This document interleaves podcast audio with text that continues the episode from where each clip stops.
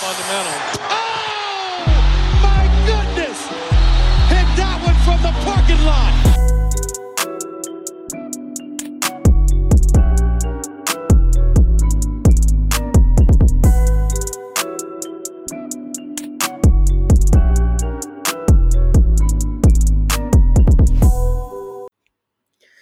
So Leute, herzlich willkommen zurück bei vom Parkplatz. Ähm, wir haben's, wir haben jetzt anderthalb Wochen gebraucht, sag mal so, bis zur neuen Folge.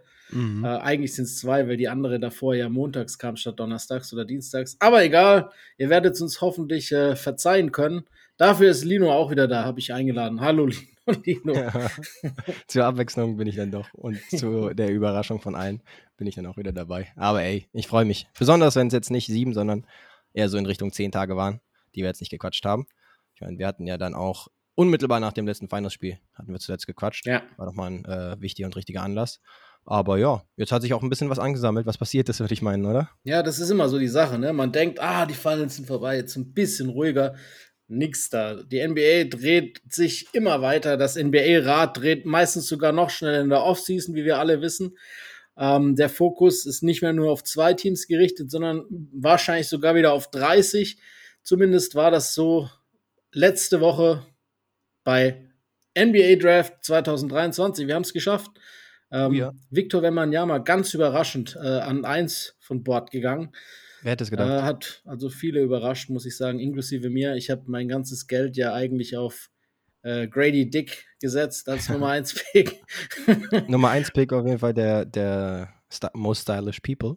Beziehungsweise kommt drauf an, wen du fragst. Ja, auf jeden glaub, Fall polarisierend. Nummer 1 Pick für den besten Namen. Das definitiv. Und für die meisten äh, Spiele, Wortspiele und so weiter, die man Genau. machen kann. Das auf alle Fälle. Ähm, nee, aber jetzt Spaß beiseite. Ähm, es gab ja im Endeffekt keinerlei Überraschung, dass wenn man ja mal nicht an eins von der Theke geht, alles andere wäre ja wirklich der Wahnsinn gewesen. Es gab ja auch so ein paar absurde Wetten, habe ich bei, bei, äh, bei einigen Wettanbietern in den Twitter-Accounts gelesen, dass der ein oder andere, einer hat, glaube ich, 60.000 drauf gesetzt, dass wenn man ja mal Nummer 1 Pick wird und hat 300 Dollar gewonnen. Mhm. Ich meine, Okay. 300 Dollar sind 300 Dollar, aber so so, in okay. Stein gemeißelt ist es nie. Von daher Mehr ist als es ein schon auch, Wetteinsatz, meintest du? Ja, genau. Okay, immerhin das. Also er hat 300 Ja. Dollar Gewinn gemacht. Er hat 60.000 gesetzt und 60.300 zurückbekommen. Nee, okay. Wäre mir dann doch zu hohes Risiko für 300 Dollar, Ja. 60 aufs Spiel zu setzen, auch wenn es eigentlich klar ist. Nee, genau. Im Anschluss habe ich gesehen, dass er sich äh, nicht lange hat lumpen lassen, sondern sich relativ schnell mit einigen Spurs Legends Ja, getroffen hat. das war geil, Mann. Beziehungsweise die ihn geil äh, in Empfang genommen haben. Ein Tim Duncan, äh, ein Admiral äh, Ja. Robinson, Ja. ein, wer Manu- war noch am Start? Manu war Ginobili noch am Start. Und Sean Elliott. Ja, das ist doch schon mal. Das ist keine so schlechte Gruppe. Company. Nee, Ja. vor allem, das, wir haben es ja auch schon lange davor gesagt, das ist ja eigentlich die perfekte, das war das perfekte Franchise, äh, das ihn hätte bekommen können. Nicht nur, weil es äh, in Popovic einen Coach gibt, der absolut genau weiß, wie man mit so Rohdiamanten umgeht. Wir haben gerade zwei davon angesprochen. Wemby jetzt der dritte Nummer 1 Pick der Franchise-Geschichte nach David Mhm. Robinson und Tim Duncan. Ich meine, man muss auch Glück haben, schlecht zu sein, wenn solche Drafts stattfinden. Das hatten die Spurs jetzt drei, höchstwahrscheinlich dreimal. Zweimal ist sicher. Mal gucken, wie es sich entwickelt. Aber bei Wemby bin ich mir da, ich bin immer noch relativ zuversichtlich, dass wir da eine drei draus machen können. Ja. Und ähm, wie er schon gesagt hat, er ist sehr lern- und wissbegierig. Und die Jungs, weil die Franchise halt schon auch ein bisschen anders und familiärer ist als andere, äh, sind eben halt auch alle gewillt, ihm das zurückzugeben. Ähm, die Spurs sind schon Ja. immer eine Familie gewesen und wenn deine Lehrmeister auf den großen Positionen David Robinson und Tim Duncan heißen, dann äh, glaube ich nicht, dass das die allerschlechtesten Voraussetzungen sind. Aber auf diesem Foto, auch wenn man es weiß, man sieht ihn oft, man kennt die Statistiken, aber es ist trotzdem so krass, wenn du dieses Foto siehst und einfach so David Ja. Robinson im Kopf hast und der wirkt so klein, weißt du? Ja, das ist schon krass. Nie Ich meine, du hat halt David Robinson klein gewirkt. Das Nee, ist du einfach, machst du NBA-Spieler und immer wieder siehst du halt, okay, so nach dem Motto, ich habe es halt auch tausendmal gesehen jetzt auf Ja. Twitter, ne? Wembanyama ist groß, okay, das wissen wir, Ist aber so. es ist natürlich nochmal besonders beeindruckend, wenn du sie ihn nicht neben äh, 0815 Genau. äh, Person hast, sondern neben anderen NBA-Stars und auch NBA-Bigman-Legenden. richtig, einer der besten und physisch stärksten Center der Ja. NBA-Geschichte, wenn wir ehrlich sind. Und der Dwarf die komplett. Das ja, der die, das ist schon echt krass. Ja, und, Ja. und auch gleich so, ne, so voll und ganz dabei, dann mit den Fans rumgeschakert, mit dem Maskottchen rumgeschakert, dann noch äh, geiler, hier gleich in der Halle gewesen, in voller Montur und geworfen, so nicht Ja. alles getroffen, aber war halt, ist, ich glaube, der hat auch richtig Bock, so, ne?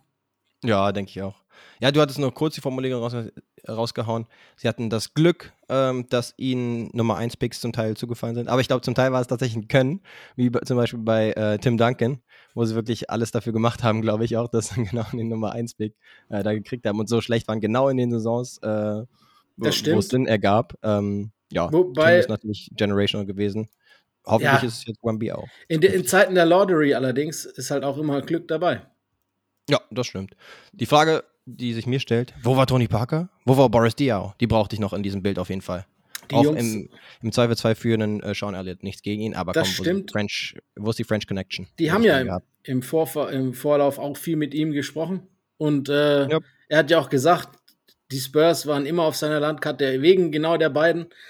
Ähm, ich denke, die werden ihm dann, wenn es nochmal zurück nach Frankreich geht für ein paar Wochen im Sommer, dann dort die Spurs-Familie erweitern. Denke ich auch, ja. Das wird schon irgendwie äh, Kontakt gegeben haben zwischen denen, also daran wird es jetzt nicht scheitern. Aber war schon cool zu sehen, dass er sich direkt gut eingefügt hat. Ja, Äh, auch ja. wenn ein paar äh, Jumper bei der PK oder beziehungsweise bei den ersten Shootings da daneben gehen. Ja, aber ey, das darf das ist vielleicht sogar bei einem Wemby die Anfangsnervosität. Ich finde, das ist vielleicht so sogar auch ganz gut. Ich meine, es wird, äh, es wird sowieso schwierig, den Hype recht zu fertigen von Anfang an. Ich glaube trotzdem, dass er es schafft, aber es ist ja manchmal auch ein bisschen unfair dem Spieler gegenüber, wenn da einfach schon jetzt so, weißt du, was man so liest. Klar, du weißt selber, die US, vor allem die US-Sportmedien, die leben am Limit. Da muss immer, immer das größte Nonplusultra rausgehauen werden, damit man relevant bleibt. Aber die Vergleiche sind halt schwierig, ne? Äh, hier LeBron und so weiter und so fort. Und dann heißt, ja, der Letzte, der im, im äh, Rookie-Jahr All-Star wurde. Und dann, äh, ja, wir müssen bei Wemby nicht drüber reden, ob er All-Star wird, sondern ich glaube, er wird GOAT. Weißt du, er hat noch keine Minute gespielt Ja, genau. in der NBA und dann immer solche Sachen. Es Da ist halt so macht man typisch, den, ne? Genau, aber da machst du halt dem Spieler keinen. Und, Genau. und dann ist es immer nur himmelhoch jauchzen und zu Tode betrübt, weil genauso viele, wie es halt jetzt komplett übertreiben, sagen, ja, der ist sowieso ein Bast, glaubt mir, in drei Jahren redet keiner mehr von dem, in fünf Jahren sagen alle, der kann gar nichts. Jungs, das, das ist fast noch dümmer, als ihn in den Füße Himmel loben. Ähm, wenn der verletzungsfrei bleibt, dann sage ich dir auch, dass wir eher in die Richtung äh, Goat-Debatte gehen, überspitzt gesagt, als dass wir von einem Bast sprechen. Ja, denke auch, dass es quasi ausgeschlossen ist. Interessant finde ich halt, äh, wie er das Ganze entgegennimmt. Also Ja. auch diese ganzen Fragen von wegen, ah, Ja. wie sieht's denn aus, äh, größter internationaler Spieler aller Zeiten oder ihr bester Draftpick äh, oder most äh, coveted Draftpick ist halt LeBron, äh, bester äh, Erstligaspieler oder ähm, erste Saisonspieler seit keine Ahnung wem.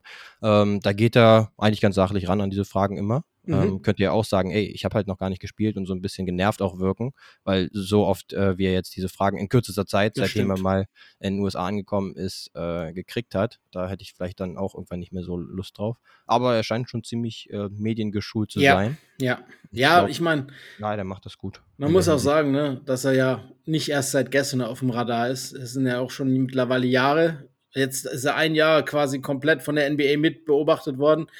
Das war krass. Auch bei dem Paris Game äh, im, im was Januar oder Februar, Anfang des Jahres, ich glaube Januar war es noch, äh, Ja. hat sich auch alles um ihn gedreht. Also die, die Media Session und die Trainings sind auch in der in der Metzhalle äh, quasi haben die stattgefunden, aber trotzdem so weniger Fragen gab es für Pistons und Bulls als um Wembanyama, der dann auch dort war und sich mit Adam Silver getroffen hatte und allem. Also diese die Vorboten, was dann jetzt quasi äh, geerntet wurde, die gab es schon lange. Das heißt, er Ja. wurde auch schon lange, ich weiß nicht, ob er aktiv geschult wurde, aber ich gehe davon aus. Äh, er spricht auch für einen Franzosen. No Flames hier, aber er spricht auch für einen Franzosen echt sehr gutes Englisch. Das hilft Ja. natürlich auch. Und ich finde, er wirkt auch echt humble. Er ist, er ist irgendwie so geerdet und auch Mhm. wirklich ein netter, freundlicher Kerl. Ich glaube, so, ich, ich sehe es nicht, wie man ihm irgendwie mit Missgunst gegenübertreten sollte, weil er einfach nichts anbietet, was einen irgendwie äh, Nee. negativ über ihn reden lassen sollte. Also sind, Aber er könnte außer du ihm bist halt halt- neidisch, so, ne? Das ihm ist könnte das es halt easily zu Kopf steigen. Eigentlich würde man Genau, meinen, genau. ne, dieser Hype, den er, den er jetzt äh, hier kriegt. von wegen Best Prospect, Ja. Cecil Brown und so weiter. Äh, könnte ihm easily ähm, zum Kopf steigen, tut es aber nicht. Ich habe zum Beispiel auch reingehört beim äh, Interview mit JJ Reddick einmal. Ähm, da war er ja zu Gast mit seinem ersten Medienauftritt, glaube ich, äh, nachdem er in den USA ankam. Und da hat er auch eine ganz gute Perspektive, fand ich, rausgehauen, Ja. äh, wo auch die Frage kam von wegen, ja, ähm, wie sieht es denn aus mit dem Druck beispielsweise, so als klare Nummer 1 Pick, als Generational Prospect und so weiter. Und da ähm, hat er das ganz gut einordnen können von wegen, ja, so nach dem Motto, er möchte halt die beste Version äh, werden, die er sein kann. Ähm, alles andere findet er wahrscheinlich stand jetzt relativ müßig. Also er wird jetzt auch niemandem einen Vorwurf machen, der versucht, ähm, da schon irgendwie zu projizieren in die Zukunft hinein. Ja. Weil klar, es gibt halt wenig Leute, die das Skillset haben in der Größe ähm, und da schon so viel gezeigt haben. Äh, dementsprechend hat er da auch äh, ja, das ganz, ganz gut eingeordnet, fand ich. Also fand Mhm. ich schon beachtlich für sein Alter, ne? Ja, muss man echt sagen. Also der, der hat auf jeden Fall äh, hier, wie sagt man, den Kopf auf dem Hals drauf. Ne? Yes. Äh, nee, Ich den ma ich, ich mag ihn auch. Korrekter Kerl und ich wünsche ihm auch wirklich alles Gute. Und ich wünsche auch, dass er genauso durchstattet, wie man es erwarten könnte. Ähm, und ich bin echt gespannt. Ich meine, es ist ja gut für die Liga. Und außerdem ist es auch gut für uns Europäer. Das ist der Nächste, der sich da vielleicht einreiht an unsere Riege der äh, Dominanz. Von daher gerne. Ähm, gab noch seinen Teamkollege, der ist, der ist ja, Bilal Koulibaly ist auch überraschend früh vom, vom Brett gegangen. Hat sich die Anzeichen verdeutet, dass es doch früh gehen könnte. Äh, dass es dann so früh wird, war wahrscheinlich ein bisschen überraschend. Aber ich fand es auch, und das spricht auch für Wemby, finde ich. Die beiden sind Teammates gewesen, aber er hat sich fast mehr gefreut, als, als Koulibaly ge- gedraftet wurde, als bei, seinem, bei ihm selber. Und das war nicht irgendwie aufgesetzt, sondern das war eine richtige Freude, sodass sein Kumpel oder sein Teammate halt eben auch gedraftet wurde. Und das spricht auch für den Menschen, finde ich. Das fand ich allgemein in dieser Draft so. Mhm. Nicht nur, weil jetzt die Thompson-Zwillinge in Back-to-Back quasi ge- gedraftet wurden, sondern auch allgemein so. Es gab sehr viel Zwischenmenschliches, was auch nicht immer ist. Ähm, und das fand ich schön, dass sich viele für andere auch gefreut haben und so. Das war irgendwie so eine, eine super nette Atmosphäre und ich finde auch vollkommen zu Recht, äh, laut ESPN-Quoten und so, der meistgesehenste NBA-Draft aller Zeiten. Naja, ja, das, was ich so mitgekriegt habe, war auf jeden Fall auch versöhnlich. Ähm, klar, es gab vielleicht ein, zwei Spieler wie Cam Whitmore zum Beispiel, Ja. die ähm, mehr gefallen sind, als ihnen vielleicht lieb gewesen wäre. Und dann finde ich auch immer die Kameraführung relativ erbarmungslos, ja. direkt immer aufs Gesicht zu zeigen, nachdem die Person dann ge- gedraftet wurde. Also ich nenne das Später immer noch den. Nerlens Noel-Effekt. Richtig, genau. Ähm, zumindest halt nicht gedraftet während eines Taco Bell äh, Commercials. Da Immerhin. da kann halt jemand Ja. anderes noch ein Lied von singen, der Ja. ähm, jetzt darüber aber wahrscheinlich auch nicht mehr trauen wird mit seiner äh, angelegten NBA-Karriere bisher. Äh, Nikola Jokic. aber nee, genau. Ansonsten wurde es halt primär interessant tatsächlich auch am, ab dem zweiten Pick, würde ich meinen. Äh, da waren ja dann die Hornets on the board und dann war die Frage, würden sie mit dem vermeintlich besten Spieler, Scoot Henderson, gehen, der äh, auch Wembanyama gern mal gegenübergestellt wurde ähm, und eigentlich zeitweise schon als klarer Nummer 2 Pick galt. Oder eben, und das haben sie letztendlich gemacht, Brandon Miller, eher ein Flügelspieler, der vielleicht dann vom Fit neben LaMelo Ball, der der Point Guard der Ja. Hornets ist, ein bisschen besser passt. Ähm, ja, letztendlich sind sie dann mit Miller gegangen. Ähm, jetzt ist halt die Frage, wie groß sieht man den Unterschied talentmäßig Mhm. zwischen den beiden? Ähm, stand, äh, scheinbar ist es bei den Hornets so gewesen, dass sie da keinen so riesigen Unterschied gesehen haben. Oder tatsächlich sogar Brandon Miller, ähm, ja, vielleicht eine bessere NBA-Karriere äh, projizieren. Ja, also Müller hat äh, anscheinend sehr überzeugt in den Workouts, was man alles auch so gehört hat und äh, in den, in den Training Runs mit den Hornets und da hat er sie halt voll und ganz überzeugt. Und wir reden jetzt ja nicht von Scoot oder Bust. Also Miller ist schon noch kein schlechter, muss man wirklich sagen. Und mit seinem Size als Flügelspieler in der heutigen NBA weiß man, einen, der werfen kann, das passt schon perfekt rein, wie du gesagt hast. Ich bin halt der Meinung, und dafür, dafür stehe ich auch immer ein, vor allem für Franchises, die eher nicht äh, oben mitspielen, ist es bei mir einfach immer Best Talent Available. Da musst du für gehen und nicht äh, gucken, was für ein Fit sein könnte. Das ist immer die schlechte Entscheidung. Das hat man oft gesehen. Äh, bestes Beispiel auch bei guten Teams, dass es nicht funktionieren kann. Zum Beispiel die Warriors, die dann damals im Endeffekt auf LaMelo verzichtet haben, zum Beispiel. Ja, Und, Nee, das äh, stimmt. und, und das ist halt immer im. Endeffekt immer ein Fehler, wenn du nicht für das beste Talent gehst. Ich weiß nicht, inwieweit, äh, ich kann Miller nicht ganz so einschätzen. Also, das, die Sache ist die, dass man halt beim College, na klar, man weiß, er ist ein super Scorer, er ist ein gutes Prospect, er ist ein großer Wing. Alle Vorzeichen sind da, aber du weißt auch nie, wie das Game so transition. Bei, bei Scoot hast du halt immer die Sample Size schon gehabt, dass er halt im Endeffekt mehr oder weniger schon ein Jahr Profi war, was äh, Auch wenn es in Anführungszeichen nur die G-League ist, ist es dennoch was anderes, als in der NCAA zu spielen. Allein schon von, vom Trainingsumfeld, von allem so. Und, und ähm, er hat es dir halt auch schon bewiesen. Und, äh, und er ist halt, sagen wir so, in den Mock-Drafts und in den ganzen ja, über Jahre hinweg war er eigentlich immer Nummer eins seines Jahrgangs, jetzt vor ja. Wemby und dann mit Wemby halt dann immer die zwei. Es gab, glaube ich, mal eine Zeit lang, als Imoni Bates noch als eins gehandelt wurde, ganz lang am Anfang in der Highschool. Der ist jetzt, genau. glaube ich, auf 43 oder so gefallen. Mhm, ähm, aber das hat sich ab, es war keine Überraschung, dass er gefallen ist. Also nur, es war jetzt nicht so, das kam jetzt nicht aus dem blauen Himmel. Es war ja davor schon klar, dass der relativ spät erst äh, vom, vom Brett geht. Aber eben diese Henderson-Sache hat sich schon eigentlich seit Jahren abgezeichnet, dass er wahrscheinlich das beste amerikanische Talent im Draft sein wird. Ähm, ich glaube nicht, dass Brent Miller ein großer Fehler sein wird. Ich glaube, dass der auch äh, All-Star-Potenzial hat. Ähm, nur bei, bei Scoot sehe ich mehr so dieses potenziell Generational Talent, das ich jetzt bei genau. Miller noch nicht sehe. Ähm, wie sich das dann alles gibt. Wir alle sind bei keinem Workout dabei. Wir haben alle nur das gesehen, was wir gesehen haben, was deutlich weniger ist als die Leute, die dann so eine Draft-Entscheidung treffen. Auch wenn Michael das Go gibt, wird es dann schon mehr an, an Cupcheck und Co. Leid, äh, gelegen haben.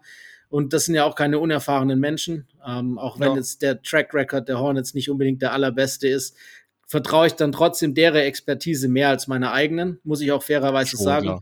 Und ich habe es vorhin schon gesagt, als ich mit Philipp Sidelines aufgenommen hatte.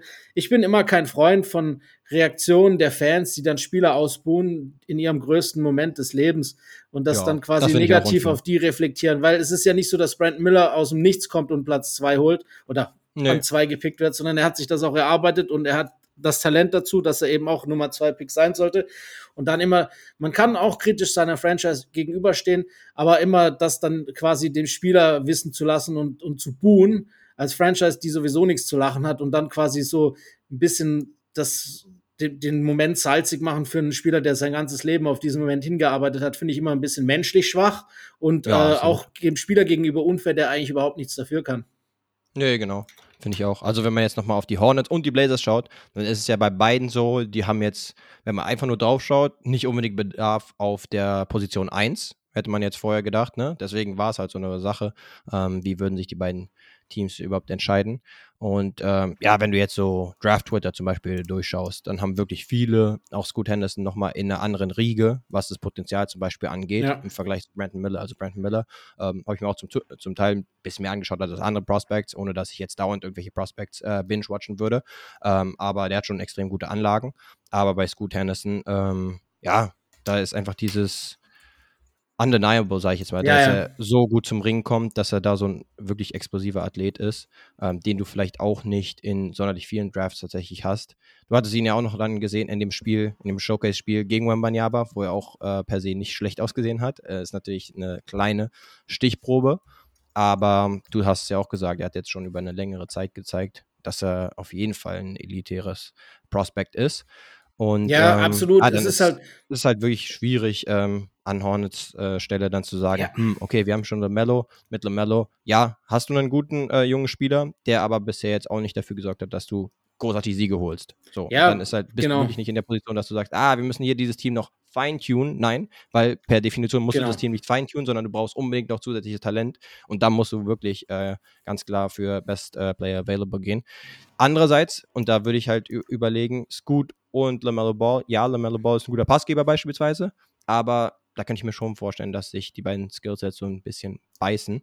Und ich sehe jetzt auch nicht so viele ähm, Backcourt-Tandems, die ähm, beide unbedingt in den Top 3, zum, die jetzt beide ähm, in den Top 3 unterwegs sind, beziehungsweise gewesen sind, wenn es jetzt um die Draft geht. Also mhm. du hast jetzt nicht so viele, ähm, wo jetzt Teams gesagt haben, okay, wir haben jetzt hier unsere Top Draft Picks jeweils auf Guard ähm, benutzt.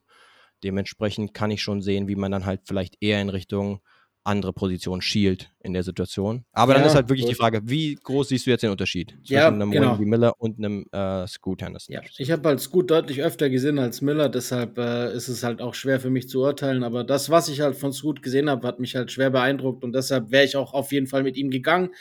Er ist so von der Veranlagung her so eine Mischung aus Morant und Westbrook wahrscheinlich mit noch ein bisschen mehr vielleicht sogar. Also ich finde, sein Ceiling ist höher Und das spricht ja eigentlich schon alles dafür. Also ich meine, klar, die Vergleiche, die für Brent Miller angestellt werden, sind ja auch nicht von schlechten Eltern, wenn da irgendwie schon Paul George oder von mir aus auch sogar Kawhi-Vergleiche kommen, ne? Gibt schlimmere Leute, mit denen man verglichen werden kann. Also ja, wie gesagt, ich, ich habe jetzt zum Beispiel mitgekriegt, dass sein Handle halt ein bisschen suspekt ist, dass das er schon stimmt, ein ja. guter Shooter ist und der auch auf jeden Fall in der NBA äh, so sich übertragen lassen äh, wird. Und so Aufbauspieler, selbst wenn er jetzt nicht so viel den Ball in der Hand hat oder äh, in Richtung Jalen Brown, der halt extrem gut scoren kann, aber jetzt vielleicht nicht dauernd äh, dribbeln sollte oder Pick and Rolls dauernd hm. laufen sollte, ist ja trotzdem ein guter Spieler. Ne? Ist er. Ähm, und dann ist halt die Frage, ähm, nee, wie man da gehen sollte. Genau. Also, wie gesagt, das ist, glaube ich, eine Philosophiefrage, wie du auch schon gesagt hast, aber für mich ist Best ja. Talent Available die Nummer 1 Prämisse bei, bei jedem NBA-Draft und ich glaube, die Geschichte bestätigt auch diese Theorie. Ja, ich ähm, erinnere mich noch kurz an den Draft zum Beispiel, wo dann die Frage war, wie machen es die Cavs? Das war dann ein bisschen kleinere Skala, aber sie hatten zum Beispiel. Mit LeBron, hatten, Genau, beziehungsweise ich glaube, das war dann so die erste Saison nach LeBron. Äh, wie dem auch sei, auf jeden Fall holten sie sich dann ähm, Colin Sexton, äh, Nummer 8 war es, glaube ich, und ein weiterer Top 10 Pick war es dann im nächsten Jahr mit Darius Garland. Irgendwie so in der Reihenfolge. Also jetzt nicht ganz beide Top 3, aber LaMelo Ball ist ja zum Beispiel an der 3 gegangen und äh, Scoot Henderson äh, beziehungsweise Brandon Miller würden jetzt an der Nummer 2 gehen. Insofern ein bisschen vergleichbar. Und äh, das hat jetzt auch nicht unbedingt bestätigt, dass man jetzt wirklich früh zwei, ich sag mal, Combo beziehungsweise Lead Guards unbedingt ja. sieht. In jüngerer Vergangenheit hast du jetzt nicht so viele Positivbeispiele, äh, wo das jetzt gut funktioniert hat miteinander, aber dann hast du trotzdem noch das Trade Asset. Genau, und das ist, guck mal, wenn, wenn die Warriors äh, statt hier, wie heißt das? Schon wieder James vergessen. Wiseman. James Wiseman, wenn die Mello mhm. gepickt hätten, weißt du? Ja. Dann wäre Mello nicht im zweiten Jahr All-Star gewesen, aber überleg mal, allein schon das Asset zu haben. Das ist, das genau. öffnet dir die Türen für so viel. Ähm, und, und ja, man weiß natürlich nie, wer eventuell bastet und es ist auch noch ganz zu früh, das komplett zu unterschreiben, aber man hat damals schon gesehen, das war ja schon noch ein bisschen überraschend. Es hat sich abgezeichnet, aber es war ja schon klar, dass Mello auch vom, als Prospect her höher anzusehen war als jetzt Wiseman. Nee, schon. Ja, ja. und jetzt holen die Blazers letztendlich Scoot Henderson, was dann auch wieder Ramifications hat. Yep. In dem Fall für die Blazers. Weil ja die ganze Zeit auch äh, vor dem Draft die ganze Zeit die Frage war, ja, was ist jetzt mit Damian Lillard? Ähm, was würde er bevorzugen?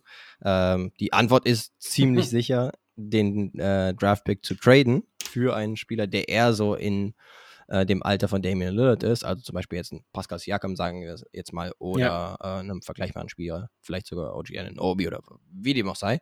Auf jeden Fall hat jemand, der eher in dieser Timeline ist und jetzt kein 19-jähriger Scoot Henderson, der zudem auch nochmal auf einer ähnlichen Position, um mhm. nicht zu sagen eigentlich auf der gleichen Position, unterwegs ist.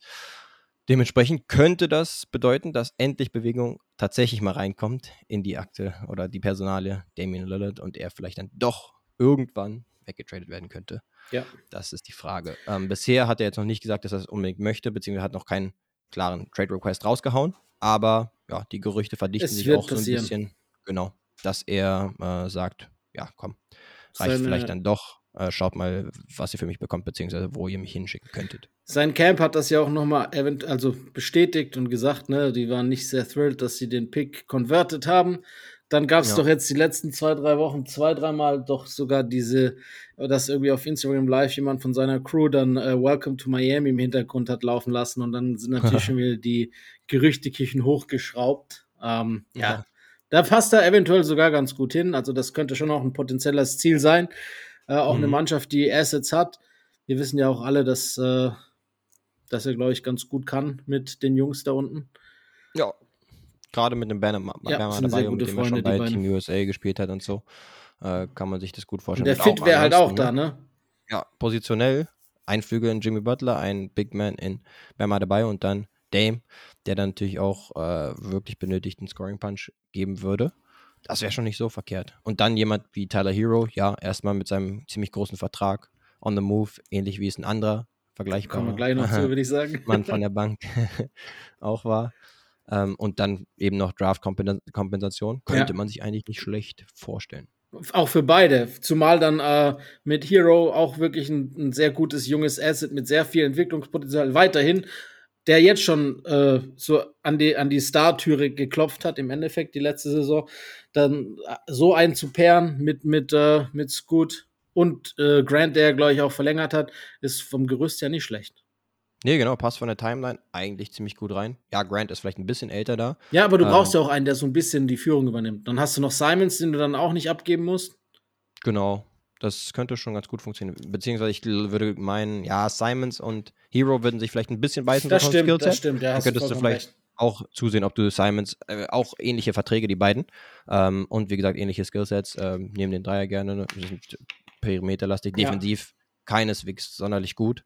Ähm, könntest du halt auch schauen, weil der Vertrag ist, glaube ich, relativ gut tradebar von Simons, ob du dann irgendwie noch andere Verstärkung kriegst. Aber das wäre halt dann nochmal eine andere Timeline. Dann würdest du wahrscheinlich jetzt nicht so sehr in Richtung Playoffs schielen oder sowas, sondern eher in Richtung genau, Development-Route. Wenn du Dame abgibst, ist das bei denen wahrscheinlich auch erstmal der Fall. Müssen wir auch ehrlich zugeben. Und äh, dann ja. ist es auch manchmal so, vielleicht gar nicht schlecht, die Jungs einfach zocken zu lassen. Der Markt wird nicht schlechter, wenn Simons grünes Licht bekommt, sage ich mal. Nee, genau. Und Shane Sharp haben es ja auch noch. Also, ja. darfst du auch nicht vergessen. An, an sich sind die dann, also es gibt schlimm, schlimmere äh, Szenarien für einen Rebuild, muss man auch sagen. Ich, ich verstehe auch ein bisschen Dame, aber ich bin es leid, darüber zu sprechen, weil das Thema seit Jahren mir auf die Eier geht. Äh, es muss ihm auch seit Jahren klar sein, bei aller, bei aller Liebe, bei aller äh, hier äh, Loyalty, dass mit diesem Grundgerüst und Kader und mit dem Markt Portland auch einfach nicht so viel drin ist und es schon wirklich alles gut laufen muss. Und ich glaube, diese, dieses eine Western Conference Finals ja schon so ein bisschen das Ceiling war. Das ja. weiß er, glaube ich, auch selber. Aber dann fordern den Trade oder fordern ihn nicht. Aber dieses ewige Hin und Her geht mir schon seit Jahren auf die Nerven. Obwohl ich Day mag, und obwohl ich eigentlich auch nichts gegen die Blazers habe, geht mir das schon seit Jahren auf der Eier. Jede Offseason das Gleiche, dann genau. hier und da und zurück. Sie haben und es wird dann nichts passieren. Es nee. wird nichts passieren, bevor Dame nicht sagt, ich möchte raus. Genau. ganz konkret, weil vorher sind ihnen äh, die Hände gebunden. Vorher werden sie jetzt nicht äh, großartig in Ge Gespräche eingehen und so weiter. Äh, sondern es muss schon noch erstmal von ihm kommen. Und ich glaube, er tut sich da halt maximal schwer, weil er tatsächlich sich ja. verbunden fühlt, ja. ähm, der gegen und dem Team gegenüber. Aber irgendwann, the writing is on the wall, ähm, inklusive jetzt auch der Draft-Entscheidung. Ich glaube tatsächlich, dass sie es versucht haben, vielleicht mhm. ähm, den Lust Nummer 3-Pick äh, genau äh, zu traden, vielleicht für jemanden, wo sie denken, dass es wirklich ein Star ist, der auch gut dazu passt. Beispielsweise ein Pascal Siakam kann ich mir gut vorstellen, weil der ja auch auf dem positionellen Spe ja. Spektrum ganz gut gepasst hätte. hätte so als ja. äh, genau, großer Flügelstar, äh, kleiner Big. Aber hat wohl nicht funktioniert, aus welchen Gründen auch immer. Wobei, ich weiß nicht, ob sie da nicht aggressiv genug gewesen sind oder sonst was. Aber du willst halt auch, wenn du die Möglichkeit hast, einen Scoot zu holen, genau. äh, der womöglich ein Generational Point Guard ist oder zumindest das Potenzial hat, ein richtig guter zu sein, dann wirst du den nicht leichtfertig einfach abgeben. Und ich glaube, das ist die Sache. Ne? Ähm, ich hätte, glaube ich, auch nicht Scoot 1 zu 1 gegen Siakam getradet. Zumal, wenn wir ehrlich sind, und es, äh, Portland ist mehr als ein Siakam-Piece davon entfernt, Contender zu sein. Und es ist halt so. Äh, auch ja. wenn das Dame vielleicht nicht so sehen würde und nicht so sehen will, da fehlt es an mehr als nur einem Piece, um die wirklich zu einem Contender zu machen. Punkt. Mhm. Auch wenn ich großer Siakam-Fan bin, das wäre es noch nicht gewesen. Und ich bin großer Fan von davon, was Portland gemacht hat. Eventuell dann auch zu sagen, wir gehen den Schritt Rebuild. Ich meine, arg viel mehr lässt uns dein Vertrag auch gar nicht zu, Mr. Damien. Ähm, wenn du einen Trade forderst, sind wir gesprächsbereit. Wenn nicht, dann musst du halt mit aufbauen. Und ja. sie können ja an der Situation nichts verlieren. Sind wir ehrlich, genau. Stand jetzt. Die einzige Sache, die wir noch nicht angesprochen haben, war, dass die Gerüchteküche natürlich am Brodeln war, inklusive einem bestimmten äh, Spieler aus New Orleans, der auch zumindest mal äh, genamedroppt wurde. Ich weiß nicht, wie, es, wie realistisch das war oder wie äh, sehr da tatsächlich Gespräche stattgefunden haben oder ob die Pelicans da nicht wirklich drauf eingegangen sind bei mhm. Zion. Aber ja, der Fit hätte natürlich auch ziemlich gut funktioniert und das wäre ja, dann wahrscheinlich schon so ein ziemlicher Gamechanger gewesen. Und da kannst du zumindest sagen, wir sind im Mix um die Top 6 äh, im Westen, wenn alles gut funktioniert mit diesem Star-Pairing. Ja, mit 13 ähm, Spielen lang halt. Ja, genau. Das, das Rein Problem. theoretisch. Nee, aber, aber ist super, ich aber verstehe. ist halt äußerst selten. Da, da, da hätte ich dann wahrscheinlich, also trotz alledem, ich glaube immer noch an das Talent von Zion Williamson und ich glaube immer noch daran, dass er irgendwie seine Füße gesettelt bekommt in der Liga und auch mal mehr als 30 Spiele in der Saison spielen wird. Ähm, und wenn, dann haben wir ja schon gesehen, wohin das führen kann. Diese All-Star-Saison gleich am Anfang in seiner zweiten Saison äh, war schon brutal und was er an, an Ceiling hat, da reden wir dann eben auch von Generational Talent. Und das muss man auch sagen. Er hat es bisher noch nicht äh, immer auf den Court bekommen, aus Verletzungsgründen auch teils selbst verschuldet, weil er nicht unbedingt äh, auf sich acht gegeben hat und nicht unbedingt der Profi war, der hätte sein können. Aber wie gesagt, er ist auch noch jung. Ja. Vielleicht tut ihm dann auch ein Tapetenwechsel ganz gut. Man hört ja eh, dass die Franchise-Beziehung zu ihm und auch er zu seinen Teammates nicht die allerbeste sein sollte. Manchmal ist es dann vielleicht auch besser, Tschüss zu sagen. Aber klar, verstehe ich auch die Pelicans. Man trennt sich auch nicht so schnell von einem Asset wie Williamson, der noch gar nicht ja. wirklich zeigen konnte, was er eigentlich überhaupt kann. Also wir haben ja nur so ein, mhm. so ein, so eine, so ein Amüs-Göll bekommen und das war schon ziemlich lecker sozusagen. Ja, ich glaube schon. Also, das hat man ja auch in den Gerüchten ein bisschen mitgekriegt, dass äh, die Pelicans auch Interesse hatten an Scoot, an der 3. Die hätten nichts dagegen gehabt, ihn zu kriegen, aber dann eben Zion abzugeben. Ich glaube, das war nochmal eine andere Nummer. Vor allen Dingen auch, weil Zions Trade-Wert jetzt derzeit, nach einer komplett verlorenen Saison, wahrscheinlich kaum tiefer sein könnte. Das ist so. Ähm, klar, und dann hätten sie halt äh, den Nummer 3-Pick gehabt und dann wahrscheinlich ähm, tatsächlich hätten sie es gut gekriegt. Aber ich meine, es war ja auch noch nicht 1000 pro sicher. Ähm, es musste gefühlt in, innerhalb von Minuten entschieden werden dann. Äh, ganz davon abhängig, was die Hornets äh, in der Draft machen würden. Und dann ist es wahrscheinlich zu eng, um da irgendwie einen Trade einzufordern, einzufädeln. Äh, vor allen Dingen, weil wir gar nicht wissen, wie weit die Sp Gespräche da überhaupt gegangen sind. Ja. Aber ja. das Szenario wäre natürlich ein ganz cooles What-If gewesen. Ja, es gab ja auch sogar mal das Ingram-Szenario, das dann direkt äh, mit Charlotte verhandelt worden wäre für den äh, Nummer 2-Pick. Ähm, ja, aber da wollten dann auch beide Parteien nicht. Jetzt mal abwarten, was passieren wird. Ähm, genau. Es ist ja auch so schon genug passiert. Ich würde sagen, wir gehen mal äh, in Richtung Trade-Schiene und wollen wir es chronologisch ja. machen. Und erst, ich meine, der Stein, der alles zum Rollen gebracht hat, war Bradley Beal. Ja. Äh, Bradley Beals Move zu den Phoenix Suns. Ähm, man mag es kaum glauben. äh, ja. ja im Gegenzug, äh, boah, das war viel, ne? Kriegt man alles hin. Also ich, ich, ich, ich fange mal an mit den Auf Picks. jeden Fall kein First-Round-Pick äh, ist dabei gewesen. Genau, war, also ich habe es hier aufgeschrieben. Ähm, zwei Runden-Picks 2024, 25, 26, 27, 2030 plus Swaps 24, 26, 28 und 30 und 3,5 Millionen in Cash gab es auch noch oben drauf.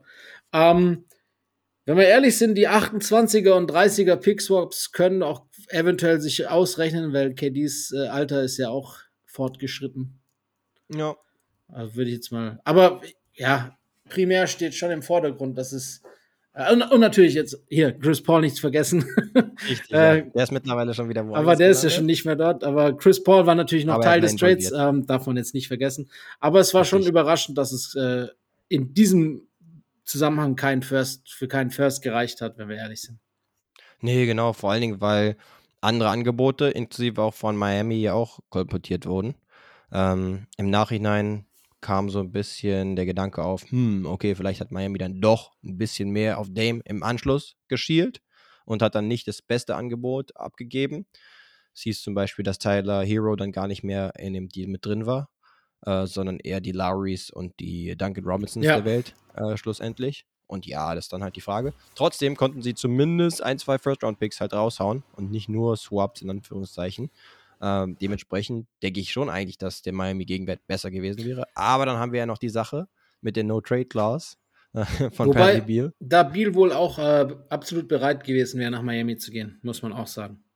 Ja, genau. Und dann ist halt die Frage, was hat dann bitte den Ausschlag gegeben? Ja, da äh, gab es so ein paar äh, Gerüchte, was Vetternwirtschaft angeht, zum Beispiel, mit den Bar Bartelsteins heißen sie, glaube ich. Äh, ja. Einmal der Agent von Bradley Beal, der auch irgendwie so als einer der besten Agenten der Liga gilt. Und dann auch dem CEO der Suns, ähm, die äh, Vater-Sohn sind. Ähm, dann ist halt aber trotzdem die Frage, ja, ist es jetzt ausschlaggebend für den Bradley Beal? Bezweifle ich, um ehrlich zu sein. Ich glaube, für Bradley Beal war dann das Ausschlaggebende, mit Kevin Durant zusammen Absolut.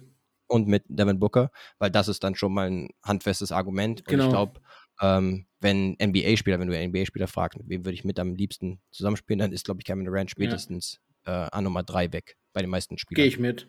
Ist so. Ähm, auch wenn er darüber dann in irgendeinem Twitter-Universe wieder streiten würde, äh, dass er nicht nur Nummer 1 weggeht. Nee, aber äh, die einzige Sache, die, oder eine der großen Fragen ist natürlich dann auch, dann haben sich hier äh, Matt Ishbia und was weiß ich, Frank Vogel und hier äh, James Jones. James Jones? Richtig. Ja. Zusammengesetzt, haben die letzte Saison evaluiert und haben gesagt, wir brauchen noch was für einen Flügel. Ja. und wie ist das, das abgelaufen? wie, wie, wie kann man sich das vorstellen? Das ist doch dumm. Also ja. klar, ich meine, der Fit ist auf jeden Fall machbar, weil die drei gut genug sind, dass es passieren wird. Aber ob das jetzt unbedingt äh, genau das Piece war, das sie gebraucht haben, wage ich stark zu bezweifeln. Ja, so als Reaktion auch nach dem Ausscheiden ähm, wäre das so mit das letzte auf meiner Bingo-Card gewesen, dass man jetzt nochmal auf dem Flügel mehr ja, Scoring braucht. Richtig. sondern vielleicht tendenziell alles andere. Und für Chris Ball, ja, noch was zu kriegen, ist ja per se nicht schlecht. Äh, in dem Moment war es natürlich äh, wirklich ausschlaggebend äh, mit der No-Trade-Clause äh, von Bradley Beal, ja. dass er da wirklich so viel Einfluss hatte, wo es letztendlich hingehen würde. Dementsprechend war der Haul dann auch nicht so riesig für die äh, Wizards. Aber ja, ich würde schon sagen, Beal, letzten drei Jahre, ja, hat einfach auch wenig Spiele gemacht, aber ja. war halt auch in der absoluten Bedeutungslosigkeit äh, ja. bei Washington. Also da wusstest du dann nicht genau, hat er jetzt nicht gespielt, ähm, weil er verletzt ist oder war es eine Alibi-Verletzung, weil die Washington Wizards sowieso höchstens ins Play-In kommen und dann wahrscheinlich auch nicht in eine 1-8-Serie oder sowas reinkommen. Äh, also das würde ich sagen, mit Vorsicht zu genießen. Also jetzt ein motivierterer Bier, würde ich sagen, ähm, hat auch das Potenzial, wieder mehr zu spielen. Ansonsten erinnere ich mich da gern zurück an die Zeit mit John Wall zum Beispiel, mhm. wo er dann eher so Aufball unterwegs war. Ähm, Im Vergleich zu jetzt zum Beispiel vorletzter Saison, wo er über 30 gemacht ja. hat im Schnitt und da echt viel On-Ball gemacht hat. Ähm, könnte ich mir ganz gut vorstellen, dass er da sozusagen den relativ traditionellen Shooting Guard mimt, äh, um Blöcke rumläuft oder halt Off-Ball, Catch-and-Shoot, Dreier oder andere Aktionen äh, ja. raushauen wird. Und das kann ich mir von ihm gut vorstellen. Ist halt für einen 50 Millionen Spieler pro Jahr ähm, vielleicht ein bisschen wenig anspruchsvoll, aber ähm, ja, ist auf jeden Fall nicht schlecht für Bradley Beal. Ja, vollkommen richtig, gebe ich dir auch. Und wir haben auch schon facettenreich, äh, wir haben auch schon gesehen, wie facettenreich er sein kann. Aber ich bin ja. halt, ich, ich werfe da schon noch so eine äh, Frage auf, was wirklich die Durability betrifft. Und das ist ja auch eine Frage, die, mit, die man bei KD und bei Devin Booker genauso anwenden kann. Also er fügt sich da, glaube ich, ganz gut rein. Selbst mhm. nämlich die letzten zwei, also die Post-John Wall, diese 31 Punkte und davor die 30,5 Punkte Saison. Die letzten vier Jahre hat er halt niemals mehr als 60 gemacht. Er hat 57, 60, 40 und 50 gespielt. Also das ist nicht jetzt nur die letzten beiden Jahren, an denen er mit so vielen Wehwehchen auch zu kämpfen hatte, wo es dann statistisch auch ein bisschen runterging, ähm, sondern ja. es waren auch schon die zwei Jahre, wo er statistisch gesehen, äh, zumindest scoring-technisch, äh, seine besten Jahre hatte. War es auch schon so, dass er nicht viel den Court gesehen hatte. Und auch davor, mhm. er hatte dann zwei Jahre davor zweimal 82 gespielt, aber auch davor äh, wieder zweimal unter 60 geblieben. Also es ist schon auch immer so ein bisschen ein Problem gewesen, dass er auf dem Court halt bleiben konnte. Ja. Und zudem sind sie halt extrem top-heavy, ne? Das heißt, ja. sobald dann wieder, also as top-heavy as uh, a team can be. Ähm, und da wenn dann einer von denen halt ausfällt, dann sieht es ja. genauso aus wie in den Playoffs. Dann genau. Müssen, äh, Punkt. Devin Booker, Gavin Durant und oder eben Bradley Beal unmenschliche Leistung zeigen in der Offensive, dafür, dass man vielleicht ein, ein zwei Spieler und sie haben nicht, wirkliches Top-Team wie die Nuggets holt. Und sie haben nicht Eric Spoelstra als Coach, der die Magic macht mit äh, Second Roundern und undrafted äh, Talents sozusagen, ne? Ja, das Frank Vogel ist dann die Frage, die Frage. Ähm, was, was er dann da hinkriegen ja. kann. Überhaupt, ähm, das ist vielleicht die Sache, weil er auch dann im Gespräch war, nachdem Vogel reinkam, dass er großes vorhat mit DeAndre Ayton. Ja. Ähm, der ist natürlich jetzt der Swing-Spieler, weil entweder liefert er richtig gut und das wird vielleicht dann wirklich eine ziemlich gute Top 4, die sie dann da haben.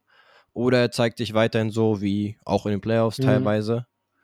Ähm, und dann ja, sieht es wahrscheinlich nicht ganz so toll aus. Ich würde auch sagen, sie haben wahrscheinlich versucht, jetzt auch äh, im Nachhinein nach diesem Trade äh, Aiden anzubieten, aber haben wahrscheinlich nicht das gemocht, äh, was so zurückangeboten wurde. Und dementsprechend haben sie jetzt auch nach draußen gesagt, dass sie ihn jetzt behalten wollen und auf ihn setzen und so weiter.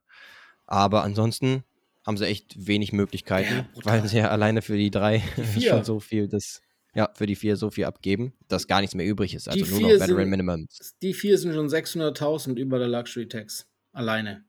Genau. Für die Zuhörer dementsprechend hast du dann keine Flexibilität mehr, zum Beispiel irgendeine Exception oder sowas, die halt mehr als das Vet Minimum äh, Exception ist, äh, auszugeben. Und dann, ja, musst du halt wirklich darauf hoffen, dass ich sag mal, Ringchaser in Anführungszeichen, also ältere Spieler, ähm, die vielleicht nochmal, die Chance wird dann möglichst weit zu kommen in den Playoffs, dann weniger nehmen, als sie vielleicht auch kriegen könnten anderswo. Genau. Muss man mal schauen. Aber Aiden wäre per se ein Trade-Chip, aber ich glaube tatsächlich, dass es irgendwie äh, nicht so wirklich nicht äh, da, für ne? Interesse genau, gesorgt hat, als sie ihn angeboten haben. Und die, es die halt ihn diese vielleicht haben wollten, haben halt dann absurde Gegenleistungen im Kopf gehabt. Genau. Deswegen scheint es mir so, als wäre das dieses Team. Also als Ja, Chris Haynes hat ja so heute gesagt, dass die äh, Suns bestätigt hätten, also gestern, er hat es gesagt, heute Nacht für uns, Genau. dass eben die Suns bestätigt hätten, dass sie mit Aiden in die Saison gehen wollen. Also, dass sie diesen Core testen wollen. Ja, Hm, und ich meine, diese Top 4 liest sich auf jeden Fall schon mal nicht Liest verkehrt. Ne? gut, ja. Das definitiv. Drumherum, ja, könnten sie vielleicht einen Tory Craig zurückbringen, äh, aber es sind halt solche Spiele on the margins, sage ich jetzt mal. Ein Campaign muss auf jeden Fall auch eine Bounceback-Saison haben von der Bank. Äh, solche Leute. Es wird Ähm, schwierig, sag zuvor, mal so. Genau. Zuvor war es noch ein Shermet, der ist auch nicht mehr da und äh, auf den willst du dich jetzt vielleicht auch nicht in dem Maße lehnen, äh, ganz davon abgesehen. Und dann, ich meine, es hat ihn halt schon in den Arsch gebissen, dass sie nicht wirklich Tiefe hatten jetzt in den Playoffs. Und das hat sich jetzt verstärkt. Man, Also, man darf trotzdem nicht vergessen, sie sind das einzige Team, das zwei Spiele gegen die Nuggets gewonnen hat äh, in den gesamten Playoffs und das ohne Point Guard sozusagen. schon. Darf ja. man auch nicht das, vergessen. Das zeigt deren Ceiling wahrscheinlich ein Stück weit. Mhm. Aber ähm, da muss auch wirklich viel extrem gut laufen. Äh, und du hast halt wirklich da zwei der begnadetesten Scorer überhaupt gehabt, die ziemlich ausgerastet sind. Besonders natürlich ein Richtig. Book. Ähm, das wäre vielleicht die Sache, ne? Kevin Durant hast du bisher noch gar nicht wirklich toll in die Offense äh, eingegliedert gehabt. Also der hat nebenbei seine 25 bis 30 dann gemacht, aber ähm, kam zwischendurch auch in der Offensive minimal wie ein Fremdkörper rüber. Jetzt hast du halt zumindest eine Offseason, um für ihn vielleicht auch mal ein Play zu laufen, was vielleicht keine schlechte Idee wäre. Ja. Aber ja, wie siehst du es denn? Was sagst du? Äh, an welcher Nummer würdest du sie, sie so setzen? Jetzt nicht unbedingt für die Regular Season, sondern einfach nur Boah, ist schwierig Äh, zu sagen. come out of, out of the West. weil äh, es ist noch noch, früh. nicht, ist noch nicht viel passiert, also es passiert noch viel, würde ich sagen. Aber sie sind schon im erweiterten Favoritenkreis. Es ist natürlich mit dem Kader musst du, wenn das, wie du sagst, ne, es ist halt sehr top-heavy und es darf halt keiner ausfallen und äh, bei Aiden weiß man nicht wie und was. Aber auf dem Papier muss man sie natürlich auf der Rechnung haben. Es kann, also ich sehe da jetzt nicht komplett schwarz, das kann auch funktionieren. Und äh, auch wenn wir im Endeffekt wissen, dass so Top Big Threes, wie auch immer, nicht mehr, äh, die, die Ära ist vorbei, Gott sei Dank. Aber äh, ich sag nicht, dass es ein Revival geben könnte. Also äh, ich würde da jetzt Erfolg nicht ausschließen. Ich, ich, ich stand jetzt, sehe ich es schwer. Also ich glaube nicht, dass sie für mich absolute Top-Contender sind. Einfach, Ja. weil zu viele Fragezeichen übrig sind, aber mich würde es nicht riesig wundern, wenn es dann doch so kommen sollte, dass sie weit gehen in die Playoffs mit diesem Kader. Punkt. So zu viel Genau. Talent einfach. Talent ist da, genau. Haben dann halt auch mehr Vorbereitungszeit. Ich hätte halt wirklich gedacht, dass sie nach der Saison dann noch ein bisschen mehr Supporting Cast äh, um sie herum, Das hat Äh, halt kriegen. gefehlt, ja. um KD und Co. Das hat halt wirklich gefehlt. Stattdessen sind sie halt noch mehr in Richtung Star gegangen. Das ist äh, ein bisschen unverständlich. Ist für mich Ist schon ein auch. bisschen unverständlich. Aber andererseits, wie du es schon gesagt hast, ist wahrscheinlich auch selten das Fenster da gewesen, einen Bradley Beal, der eigentlich auch All-Star-Niveau hat, äh, so günstig zu bekommen. Das muss man halt auch sagen. Nee, das stimmt, ja. Und dann musst du das Ganze bitterböse bezahlen, die nächsten Jahre. noch. ist so. Ich würde sagen, wir bleiben gleich mal, auch wenn wir reden dann über den, der dich vielleicht mehr interessiert später, äh, weil wir bleiben jetzt erstmal bei diesem Wizards-Ding. Chris Paul haben wir ja angesprochen, der ist nicht lang in, in den äh, Hauptstadtfarben unterwegs gewesen, ähm, sondern ist jetzt äh, Richtung Bay Area gewandert. Und zwar, das ist natürlich ein bisschen interessant gewesen. Äh, das war schon eher unerwartet, auch wenn es die Tage davor dann von den Dächern gepfiffen wurde, aber ja, äh, Chris Paul zu den Golden State Warriors für Jordan Poole, Ryan Rollins, äh, einen sehr stark protecteden 2030er First und einen 2027er Second Pick. Ja, Finde ich schon krass. sind die Also, Warriors äh, Mich hat es komplett erschlagen. den Ähm, Jordan ich Poole glaube, Pick losgeworden? Den ja, Vertrag? glaub, ja, ich glaube, es hat wirklich einige komplett schockiert. Auch Absolut. wenn ich so auf äh, US NBA Twitter äh, reingeschaut habe. Also hatten wirklich nicht viele auf der Bingo-Karte.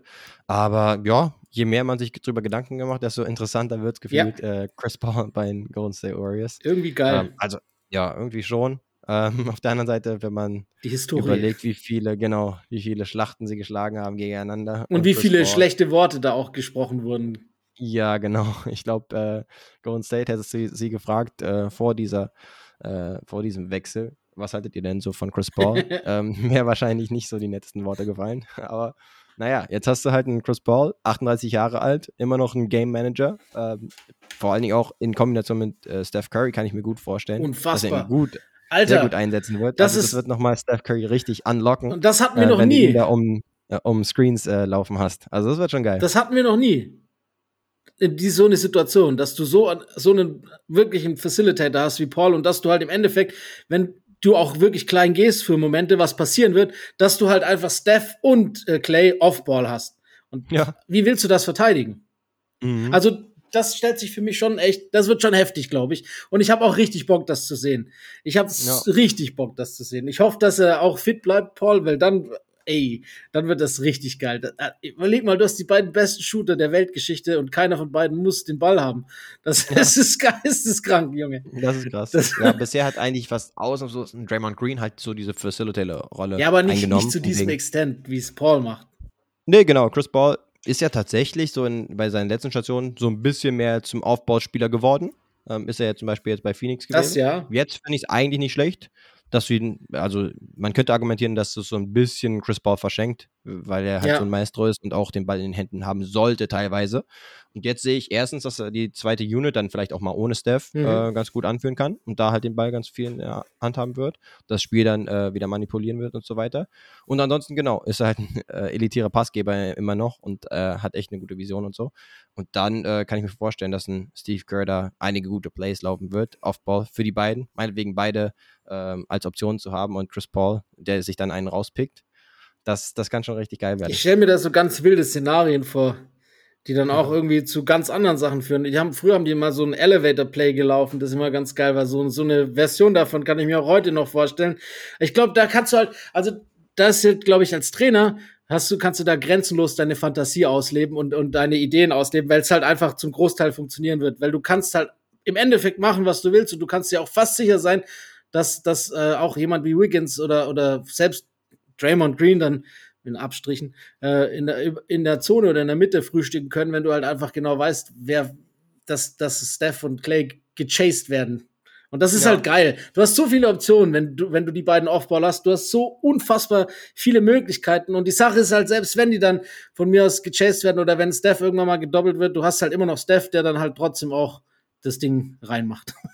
also Ja, das, ist halt, das Ding da rein. das ist echt, echt wild. Und du kannst halt auch immer noch, auch wenn es nicht mehr so ist wie früher, Chris Paul nicht freilassen an der Dreierlinie oder Midrange genau. schon gar nicht. Und das ist halt einfach, also für die Warriors, glaube ich, das Beste, was passieren kann. Aber ich möchte auch trotzdem die Wizards loben, weil ich finde, dass auch für die Wizards ein guter Deal geworden ist, weil ich finde, John Poole, klar, diese Playoffs waren ganz, ganz unterirdisch, aber ich, ich finde trotzdem, dass er immer noch ein sehr vielversprechendes junges Talent ist. Man hat es in der Zeit gesehen, in der Steph ausgefallen ist, hat er wirklich sehr, sehr gut gespielt. Ähm, Mhm. ohne diesen Druck, den man unbedingt jetzt dort hat und äh, auch ohne diese ekelhafte Situation, die es seit letztem Jahr vorgeherrscht hat. Man hat es auch einfach gemerkt. Die, die Mannschaft war keine Mannschaft mehr, seit Draymond Green ihm auf die Schnauze gehauen hatte. Das war Mhm. nicht irgendwie geschuckt oder beleidigt, sondern er hat ihn halt einfach quasi ausgenockt und, und darüber wächst nicht so schnell Gras, wenn überhaupt. Nö. Also das ist so und man hat es auch jetzt gesehen, er ist getradet worden, hat direkt Raymond Green überall entfolgt. Äh, die Beziehung war einfach nicht mehr salvageable und ich glaube, dass er diese Chance auch nutzen kann. Ähm, klar, wir wissen alle, sein Vertrag ist vielleicht ein bisschen äh, overblown, aber junge Spieler, die halt äh, Dreier können, werden halt auch gut bezahlt und ich kann mir gut vorstellen, dass die Wizards nicht unglücklich sind, ihn bekommen zu haben. Muss ich auch ehrlich sagen. Ich kann mir das gut vorstellen, Ja, dass genau. das funktioniert. Und Nicht der verkehrteste Ersatz. für Eigentlich fast Win-Win, ne? halt Positionsgetreu ist es halt ein ganz guter Ersatz, genau. Also Golden State, da ist so ein bisschen die Frage, äh, wie sehr wollten sie unbedingt Chris Paul haben versus wie heiß darauf wollen sie, waren sie primär darauf, ähm, Jordan Poole loszuwerden. definitiv zweiteres, glaube ich. Genau, in der Saison 21, 22 sah das halt echt cool aus, äh, im Meisterjahr. Ähm, aber man sieht halt auch am abgegebenen, zugegebenermaßen ziemlich beschützten äh, First-Round-Pick 2030, also noch ziemlich in der Zukunft, dass sie halt noch was draufgegeben haben, extra, um Jordan Poole eben loszuwerden Ja. mit diesem Vertrag. Denn ich glaube, ja, sie haben halt auch selbst gemerkt, erstens irgendwie Teamchemie technisch, dass es während der Saison schon Schwierigkeiten gab und dann auch in den Playoffs, dass John Poole halt, ja, er hat es in den äh, Playoffs teilweise gut gemacht beim Meisterschaftsrun, aber ist halt defensiv äh, noch nicht gut genug, äh, um in so einem signifikanten äh, Team wirklich äh, viel Minuten zu gehen, auch in den Playoffs, weil erinnern wir uns auch in den Finals hatte er, ich glaube, 14 Minuten gespielt im Durchschnitt Genau, oder sowas. genau. Und eigentlich bei seinem Talent und seinem offensiven Scoring Punch und so weiter. Und seinem er drauf hat, Vertrag. Genau, ja, damals noch nicht, aber ja, mittlerweile ähm, hätte er auf jeden Fall mehr Minuten geben, gehen müssen, weil er halt so ein begnadeter, also ziemlich guter Offensivspieler ist. Aber ja, ist wahrscheinlich noch nicht so seine Zeit, um wirklich bei einem so signifikanten Titelteam unterwegs zu sein und wirklich eine große Rolle zu spielen. Waren und dann passt mir tatsächlich auch nicht schlecht, eben bei Washington zu Models spielen. äh, Kurzzeit gesessen. Ja, das könnte man auch ganz so sagen. Aber ähm, ja, bei Washington kann er eigentlich ganz gut reinpassen. Irgendjemand muss scoren, irgendjemand muss punkten. So. Und du hast es ja gesagt, ne? In Situationen, wo er halt eine klare Rolle hatte, nämlich sozusagen den, äh, die Steph-Imitation machen musste, beziehungsweise zumindest äh, auch Würfe loswerden sollte. Da hat er sich nicht schlecht gemacht. Dementsprechend könnte man sich das jetzt bei Washington auch nicht so schlecht Und vorstellen. wenn wir schon gleich auf den nächsten Trade vorgreifen wollen, hatte halt dann jetzt auch in Tyus Jones einen der besten, auch Passing Point Guards, die noch eigentlich auf dem Markt überhaupt da waren. Also er hat auch einen, der ihn wirklich gut einsetzen kann dann. Das muss man auch sagen. Also die, die Situation ist nicht schlecht. Was wir noch vielleicht ansprechen sollten, der Platz, der dann auch vor allem auf lange Zeit geschaffen wurde, wird wahrscheinlich jetzt auch wieder in den Vertrag für Draymond Green fließen. Äh, da spricht alles dafür, dass äh, die sich quasi nicht trennen werden und dass äh, Green dann weiterhin äh, das Warriors Trikot tragen wird, höchstwahrscheinlich Mhm. wie Steph und Clay bis ans Ende ihrer Karriere. Das wage ich jetzt einfach mal so zu prognostizieren. Ähm, für die Warriors äh, war es im Endeffekt ein verschenktes Jahr. Ich glaube weiterhin und ich glaube da auch fest dran, dass sie definitiv Top-Contender gewesen wären, hätte es diese Schlägerei nicht gegeben. Oder war ja keine Schlägerei, hätte es diesen Draymond Green-Schlag nicht gegeben. Ich glaube, das Mhm. hat wirklich viel kaputt gemacht. Ähm, wir haben es bei den Nuggets und bei den Heat gesehen, dass ein Team sehr viel wettmacht durch Teamchemie, dass ein Team sehr viel wettmachen kann, wenn es als eingeschworene Truppe auftritt, dass das mehr, mehr oder dass es eine größere Wichtigkeit hat als von vielen angenommen. Und äh, die war bei den Warriors einfach nicht mehr gegeben. Das heißt, es ist nur folgerichtig zu sagen, gut, auch wenn das jetzt von Green instigiert wurde, müssen wir uns in dem vom schwächsten Glied quasi trennen oder gucken, dass wir es loswerden. Solange noch ein bisschen Markt da ist, weil ich glaube nicht, dass das gut gegangen wäre und letzte, nächste Saison wäre der Markt dann vielleicht noch kleiner gewesen für den Vertrag, den Pool halt dann auch hat. Also Win-Win, meiner Meinung nach. Ja, nee, denke auch. Also da musste sich halt auch was tun bei Golden State. Mit dem gleichen Team wieder zurückzukommen, wäre auch wieder schwierig ge gewesen. Auch wie, und da können wir vielleicht den Bogen spannen, Yes. den Boston Celtics. Ähm, da werde ich nämlich das gleiche hier behaupten, wenn du halt erstens schon 0-3 in den Conference Finals gegen ein Nummer 8 Seed in den Miami Heat hinten liegst und dann, ja, zwar schon noch ein Comeback raushaust, aber dann halt doch im siebten Spiel sang- und klanglos untergehst, dann würde ich auch meinen, dass was passieren muss. Und das dachte sich wohl äh, Brad Stevens auch, denn er holte sich einfach mal Christoph Porzingis von den Washington Wizards, wo es ja irgendwie gefühlt einen Fire Sale gab. Alle Großer mussten gehen. Ja. Genau, niemand sollte mehr bleiben. Aber nachdem eigentlich kolportiert war, dass es ein Trade werden sollte, zum Beispiel mit den Clippers, wo dann Malcolm Brogdon hätte hingehen Ja. sollen, ist das dann äh, nicht, hat dann nicht funktioniert. Und stattdessen ist äh, Celtics, ja, Heart and Soul auf jeden Fall. Ja. Äh, Marcus Smart äh, musste dann gehen zu den Memphis Grizzlies, wo er, ja, wie Arsch auf Eimer passt, würde ich sagen. Aber trotzdem ist es natürlich irgendwie für Celtics-Sympathisanten äh, ist es dann doch schon eine bittere Pille, ähm, die man da schlucken muss. Aber ja, jetzt äh, ist es auf jeden Fall interessant. Auf den großen Positionen tut sich was. Auf den kleinen gibt es auch ein bisschen Veränderung. Ähm, jetzt ist die Frage, was man davon halten soll. Also, zwei Richtungen natürlich, wie man das sehen kann. Ich kann das auch verstehen, dass das von beiden Seiten beleuchtet wird. Ich bin der Meinung, dass es, ich sehe es eher positiv. Ich sag's dir, wie es ist. Ähm, es ist immer schwierig, einen Spieler los abzugeben, der quasi fähig ist, alle Positionen verteidigen zu können, mehr oder weniger. Und das ist smart. Und äh, er war schon auch so der Defensivanker der Mannschaft, zumal der andere selten den Chord zieht durch Verletzungsproblematik. Ähm, ja, also Smart hat es auch hart getroffen, glaube ich, so wie man im Nachgang auch mitbekommen hat. Ich glaube auch, wie du gesagt hast, das wäre auch nicht passiert, wenn Brock nicht durch den medizinischen Test da durchgefallen wäre und das anscheinend äh, ist dann wohl doch eher eine größere Verletzung, die da vorliegt oder irgendwas Gefährlicheres, was das Risikoassessment irgendwie betrifft, ähm, Mhm. dass das nicht passiert ist. Aber ich finde den Trade trotzdem gut. Genau, also der wichtigste Punkt ist, ich glaube nicht, dass die Celtics in dieser Konstellation jemals einen Titel gewonnen hätten. Ähm, irgendein Umbruch war vonnöten, ähm, um eben halt vielleicht auch woraus jetzt ausschaut, äh, um dies, aus diesem Duo Brown und, und, äh, und Tatum doch noch äh, einig, was rauszuholen, was Zählbares, solange sie noch am Anfang ihrer Prime sind oder in ihre Hauptprime kommen. Äh. Porzingis, klar, defensiv auf jeden Fall nicht unbedingt der allerbeste, aber offensiv bringt er ihnen halt schon auch einiges an Versatilität auf den Court. Und ich glaube halt, dass gerade so dieses Scoring äh, schon auch äh, vieles kaschieren kann und vieles wettmachen kann, was vielleicht dann abgegangen war zuvor. Äh, ist schwierig zu ja. einzuordnen. Also ich finde den Trade allgemein interessant, weil man für keinen der beteiligten Teams irgendwie so richtig sagen kann, es ist gut oder schlecht. Ich, mhm. ich, ich, muss das alles erst ausspielen sehen. Ähm, aber Porzingis hat mir letzte Saison sehr gut gefallen. Ja, ich muss sagen, ich bin insofern deiner Meinung, als dass ich gesagt habe, ja, Celtics, das war halt lange schon dieser Call, ne? Al Horford, ähm, dann die beiden Jays, Jason Tatum und äh, ja. Jalen Brown und Marcus Smart eben. Und ey, vorletztes Jahr waren sie in den Finals. Dieses Jahr war eigentlich alles so darauf ausgerichtet, dass es hätte funktionieren können. Aber sie haben es wirklich in den ersten drei Spielen weggechoked. Das hat nicht funktioniert. Und äh, dann muss eben was passieren. Und dann bin ich auch bei dir, dass ich sage, okay, Jason Tatum muss klar bleiben. Jalen Brown ist wahrscheinlich das beste, ich sag mal, Asset Management, dass du ihn auch noch behältst, mhm. dass du ihn mit ihm verlängerst. Um welchen Preis muss man mal schauen, aber dass du ihn letztendlich an dich bindest und dann ihn vielleicht irgendwann traden wirst. Aber jetzt erstmal diese Saison noch mit ihm weitergehst. Und ja. dann ist für mich ja. so die Frage, okay, irgendwas muss halt passieren. Und ein Al Horford ist auch seine gefühlte 58 Jahre alt. Also. also für ihn wirst du jetzt auch keinen mega Gegenwert äh, mehr erwarten können.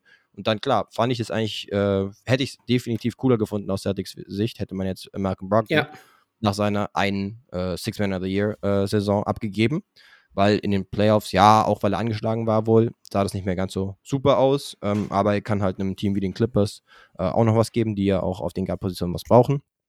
Tja, ist jetzt ins Wasser gefallen. Aber ähm, ja, jetzt musste halt Smart weg, ist der Leidtragende. Und das ist halt nicht das erste Mal. Ich denke nur an Isaiah Thomas, der sich auch auf, aufrungsvoll da ähm, geopfert hat, eigentlich Stimmt. für die Celtics. Stimmt, das ähm, ist die Handschrift der Celtics, ja. Ja, genau. Das jetzt schon über mehrere Regime, sage ich jetzt mal. Ähm, Common, Common Ground ist dann vielleicht so ein bisschen Brad Stevens. Danny Ainge war damals noch am Start. Der war damals ist der. Ja Lehrmeister, ähm, ne? Von daher. Genau, der am meisten Vorwürfe gekriegt hat. Aber naja, ähm, also KP, äh, Porzingis ist schon echt eine gute Shooting-Option, äh, wenn man offensiv schaut. Also kann ihn von drei, von einem ja. äh, von einer Dreierlinie kann er werfen. Auch aus der Mitteldistanz ist er noch mal eine zusätzliche Option. Ja, selbst und, im Post, ne? Genau, im Post-Up gegen Switches. Ähm, also du, kann, du kannst halt nicht easily ähm, switchen. So ja. ein Matchup zum Beispiel. Oder so ein Pick and Roll. Er hat halt brutale Länge auch einfach, ne? Genau, hat diese Länge. Hat äh, vorher immer seine Schwierigkeiten gehabt, dann gegen kleinere dann auch zu finishen oder seine Jumper einzustreuen. In, Im letzten Jahr war das sogar ziemlich gut, effizienztechnisch. Ist die Frage, was sich jetzt bestätigt mhm. oder ob das jetzt ein Ausreißer war oder nicht aber er ist schon offensiv ziemlich gut. Defensiv finde ich ihn tatsächlich auch nicht schlecht, finde ich ihn auch gut, aber er ist halt nicht vielseitig, gerade im Vergleich zu Marcus Smart. Marcus Smart ist 1, keine Ahnung, 85 oder sowas gefühlt, aber kann halt einen Fünfer verteidigen. Äh, hat er zum Beispiel auch gemacht, teilweise jetzt nicht 1 zu 1 dauernd äh, Joan B zu verteidigen, aber Aber es gab einiges, viel mehr, genau. als man eigentlich denken würde, genau. wenn man das Matchup das auf dem Papier sieht, richtig. Teilweise war das dann das Matchup, das Marcus Smart ihn fronten Und er ist auch gut gemacht. Genau, mit seiner Länge, mit seiner äh, langen Wingspan und so weiter. Und die Option geht dir dann halt flöten. Ja. Also du hast dann nicht mehr ähm, eine defensive Lineup, die alles switchen kann zum Beispiel, sondern Porzingis ist am Ring mit seiner Länge. Alleine ist er schon ein guter Klar. Deterrent. Aber ähm, ja, dafür ist er halt auch mal im Pick and Roll angreifbar. Also du kannst ihn dir dann sozusagen rausschnappen und gegen ihn irgendwie was laufen. Ähm, das heißt, ja, sie sind vielleicht ein bisschen ausrechenbarer in der Verteidigung, aber in der Offensive gibt es nochmal eine zusätzliche Facette. Deswegen, ja, äh, Jury is out. Ich bin noch nicht äh, ganz überzeugt. Ich, ähm, aber was man halt sagen muss, ja, wenn man, bin jetzt auch nicht komplett äh, betrübt. Wenn man den Weg nach äh, Memphis geht, ist irgendwie Marcus Smart halt eigentlich fast das perfekte Komplementärpiece zu Jamorant, dann eventuell und äh, Desmond Bain. Also der passt da schon echt gut rein, finde ich. Ja, der macht den neuen Dylan Brooks, ja. den besseren Dylan Brooks. Besser, genau. Und äh, hier, wir haben es ja schon gesagt, das ist äh, prognostiziert gewesen, wenn man so guckt. Genau, die, jeder Schritt in der Karriere war genau gleich wie Tony Allen. Ah ja, stimmt. Passt in die Riege wirklich. Depoy, äh, All Defense und so weiter und so fort. Die Jungs passen genau. zueinander. Und, und beide vom College zu den Celtics, von den Celtics zu den äh, Memphis Grizzlies. Also für die Grizzlies ist es, glaube ich, der bestmögliche Trade gewesen, weil Tyus Jones ja. auf jeden Fall in der Ersatzrolle verschenkt vielleicht auch war. Er ist schon auch vom Potenzial her ein Starter, glaube ich. Auf jeden Fall war es der beste beste äh, Bank Point Guard, glaube ich, in den letzten ein, zwei Jahren.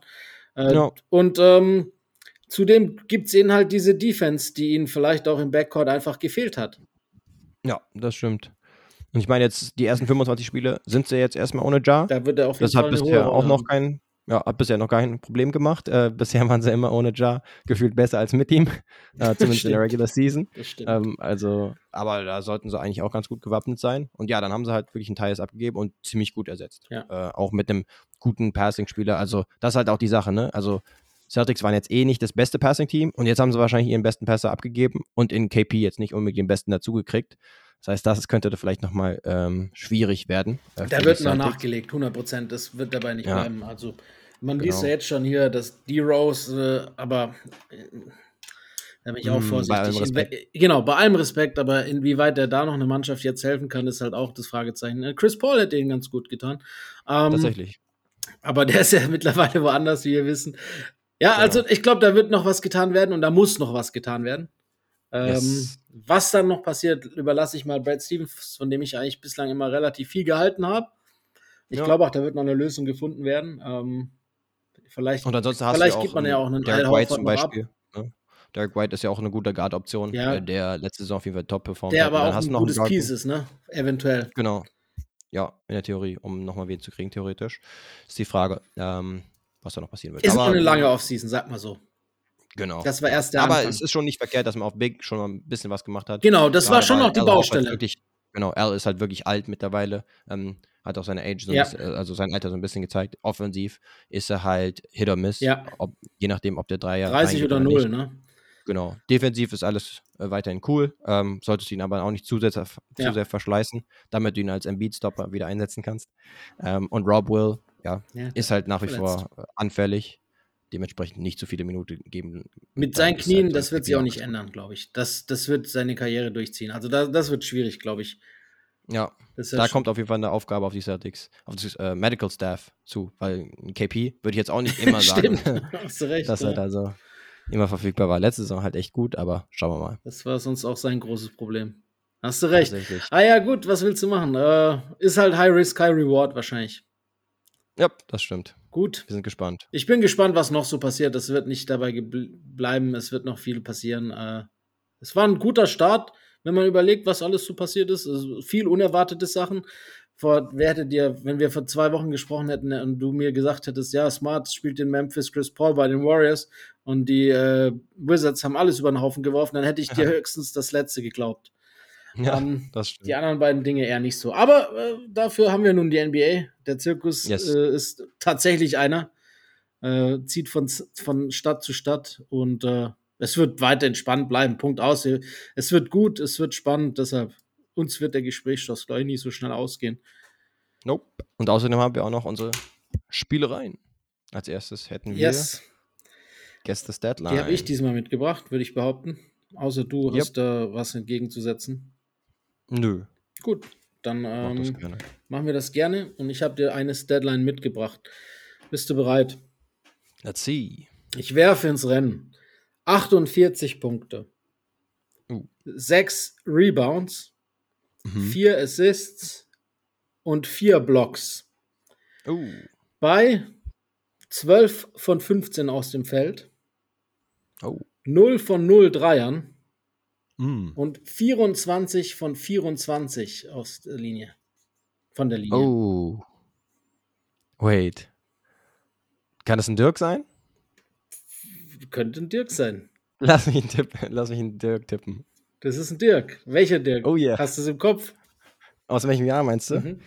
Aber es war nicht in den Playoffs, oder? Weil da ist er gegen Serge und OKC einmal ausgerastet. War es das sogar? Das war's. Oh ja. Game noch richtig One der 2011er Conference Finals. Dirk Nowitzki, Oh, ja. komplett rasiert. Lustigerweise äh, überrascht diese 0 von 0 bei 3 ein bisschen. Ja. Deshalb ist es schwierig. Ähm, die aber die auch. 24 von 24 geben es dann wieder her, wahrscheinlich. Genau, daran erinnere ich mich. Äh, ich glaube, Ja. die, die meisten Freiwürfe äh, ohne einen Fehlversuch in den Playoffs oder sowas. Ich Damals glaub auch. zumindest. Ja. Meine ich auch geschnappt zu haben damals. Ja, das war natürlich äh, Prime Dirk. Das war eine der dem krassesten magischen Leistungen. Jahr. Das war so pervers, das Spiel. Ich weiß es noch, ich habe es auch live gesehen damals. Das war so heftig, das Game. Da hat er Katz und Mhm. Maus gespielt mit denen. Da hat er auch gleich am Anfang so eröffnet mit so einem ultra geilen Spin und Dank und so. Das, da hat es schon die Richtung vorgegeben. Das war heftig. Ja. Das war wahrscheinlich auch sein überragendes Spiel im Meisterschaftsrun. Ja. ne? Ich glaube, er hatte im Auch Game- wenn er auch ein paar in Game den 3 oder Finals auch 4 nochmal hatte. hat er nochmal einen 40er gehabt gegen die, oder 42 gegen die, gegen die OKC. Ähm, Mhm. Aber das Game One war schon echt Zucker. Ja, das war brutal. Der gute Gut. Dirk. Letztens hat er Geburtstag, glaube ich, gehabt. ne? Ja, Ich meine, ich. Vor, letzte Woche. Und ist, glaube ich, auch gerade im Land für äh, die Special Olympics in Berlin. Stimmt, habe ich auch gesehen. Immer eine Das- Legende. Wird auch immer eine bleiben. So ist es. Und äh, damit würde ich sagen, können wir zu Wer bin ich? Mhm. Ich bin gespannt. kommen. Ich habe was dabei. Geil. Und zwar Nummer 1. Ich habe 17 Jahre in diesem Jahrtausend gespielt. 17. Okay. Zweitens, ich bin ein Combo Guard. Mhm. Drittens, meine längste Zeit hatte ich bei den Philadelphia 76ers. Jo, ich könnte, soll ich mal, ich kann vielleicht schon mal einen Tipp abgeben. Yes, ich bin dafür. Ich mach's nur, weil es wird jetzt passen, wenn du äh, zu seinem Retirement Sweet Lou dir rausgesucht hättest. Da hast du recht. Ja. ja, das passt, ne? Yes, das passt Lou. tatsächlich sehr gut. Sweet Lou. Der beste Sixth Man aller Zeiten, sage ich jetzt mal. Uh, Oder der hoch, höchst, höchst dekorierteste. Ja, da würde ich eher mitgehen. Der, der beste Manu Ginobili. Ja, auch da Auch, rumgelaufen ja, ist, zum. Teil auf der Bank. Ja Der, der, der, der, ein bisschen äh, more winning war. der Award ist ja nach Havlicek benannt. Ja, ein Hondo Havlicek passt natürlich auch, auch in die Riege. Ja. Äh, Und Jamal Crawford auch, ne? Wenn man ehrlich ist. Genau. Du auch nennen. Das ist so diese Riege. Äh, Nummer vier hätte ich gehabt, die meisten Spiele von der Bank gemacht. Das Mhm. wäre vielleicht noch ein Giveaway gewesen. Das Ohne seine drei äh, Six Men of the Years rauszuhauen. Ähm, und als fünftes, es gibt auf einer Speisekarte eines Clubs in Atlanta sogar ein Gericht nach Yes. meinem Namen. Yes. Lemon Pepper Lou. Yes, Sir. Ja, in, dem, in dem Stripclub mit den besten Wings der Welt. Yes. Magic Ähm, City. Ja, ich glaube, er hat auch die meisten Punkte von der Bank, oder? In der NBA-Geschichte. Ganz genau. Ja, insofern ist es nicht so abwegig, ihn schon als einen schon, der ja. besten Bankscorer auf jeden Fall zu nennen. Vielleicht nicht most impactful von der Bank äh, aller Zeiten, aber dafür halt ein Scorer vor dem Herrn, ne? Ich hab- Eine absolute Mikrowelle. Absolut. Ich habe noch einen lustigen äh, Sweet Lou Fact, wenn du magst. Hau ihn raus. Weihnachten 2009 oder 10, auch in Philly, ist er an Heiligabend von einem, äh, von einem ja, Verbrecher, von einem, was weiß ich, einer, der ihn ausrauben wollte, mit, mit einer geladenen Waffe an einer roten Ampel in seinem Auto bedroht worden. Das Ganze ging dann so aus, weil Lou, Sweet, Lou, Sweet Lou Magic hat walten lassen, dass die beiden quasi im Frieden auseinandergingen und zusammen zu McDonalds gefahren sind und er ihn zum Essen eingeladen hat. Yes. Auch nur Geile Sweet Story. Lou. Auch nur Sweet Lou. Christmas. Ja, geile Story. a, a Modern Christmas Carol. So nämlich. genau. Ich glaube, es gab auch irgendwie so eine Doku oder sowas. Un The Underground Do Goat oder Ja, sowas hieß die, glaube Ist er, ich. ist er auch, ne? Ähm, also sehr, sehr respektiert. Ich glaube, von anderen NBA-Spielern halt auch, ne, als begleiteter Scorer, ähm, der auch immer ganz gut äh, Fouls eingefädelt hat und so weiter. Und dann halt auch mit solchen Geschichten. Ne? Ja, nicer Kerl. So. Lustige Geschichten. Yes, denke auch. So, Ist so. er es nicht auch gewesen, der dann aus der Bubble geflüchtet ist, Ja, ja. um nochmal nach Magic City zu gehen Er oder sowas? er Oder zumindest schon- in den Stripclub, um ein paar Wings abzu. Er hatte schon immer äh, so ein paar J.R. Smith-Vibes auch. Ja, definitiv. Das sind die Sixth Man immer so ein bisschen bizarre Typen. Oft, ne? Ja, die hatten halt so das grüne Licht, ne? Ja. Das war, die Rolle war halt immer so klar, du kommst rein, äh, kein, kein Wurf ist ein schlechter Wurf. und dementsprechend hatten sie diese Freiheiten und haben die sich dann zum Teil auch auf den Court genommen. Richtig. Man kann einen Lou äh, Williams nicht einpferchen. Das geht nicht. nee, genau. Alles klar. Ich meine, ja, mit die Bestzeit vielleicht bei den Clippers sogar. Oder signif signifikanteste, glaube ich. ja, ist schwer bei ihm wahrscheinlich zu sagen, weil er überall halt so eine große Rolle gespielt hat, wenn er von der Bank kam. Er war immer der, der den, den, den, der Second Unit so einen richtigen Scoring Punch halt geben konnte. Ja. Und deshalb auch wirklich für mich seine Daseinsberechtigung hat, wenn man über die besten Six Men of die äh, aller Zeiten spricht. Für mich musste er da auf jeden Fall genannt werden. Yes. Allein schon dreimal den Award gewonnen zu haben, Ja. zum Beispiel. Gute Sache. Yes, gute Sache auch insgesamt diese Folge. Yes. Ähm, hatten ja ein bisschen länger gebraucht, bis es wieder äh, losging, also zehn Tage dazwischen. Dementsprechend viel passiert, dementsprechend viel zu besprechen. Ähm, und äh, der Reminder bleibt aber trotzdem gerne nochmal wieder äh, Liebe und Sterne fliegen zu lassen auf Apple Podcasts und Spotify zum Beispiel und eine Rezension, wenn ihr Bock drauf habt. Und ansonsten, wenn ihr auch weiterhin Bock drauf habt, gern wieder einzuschalten.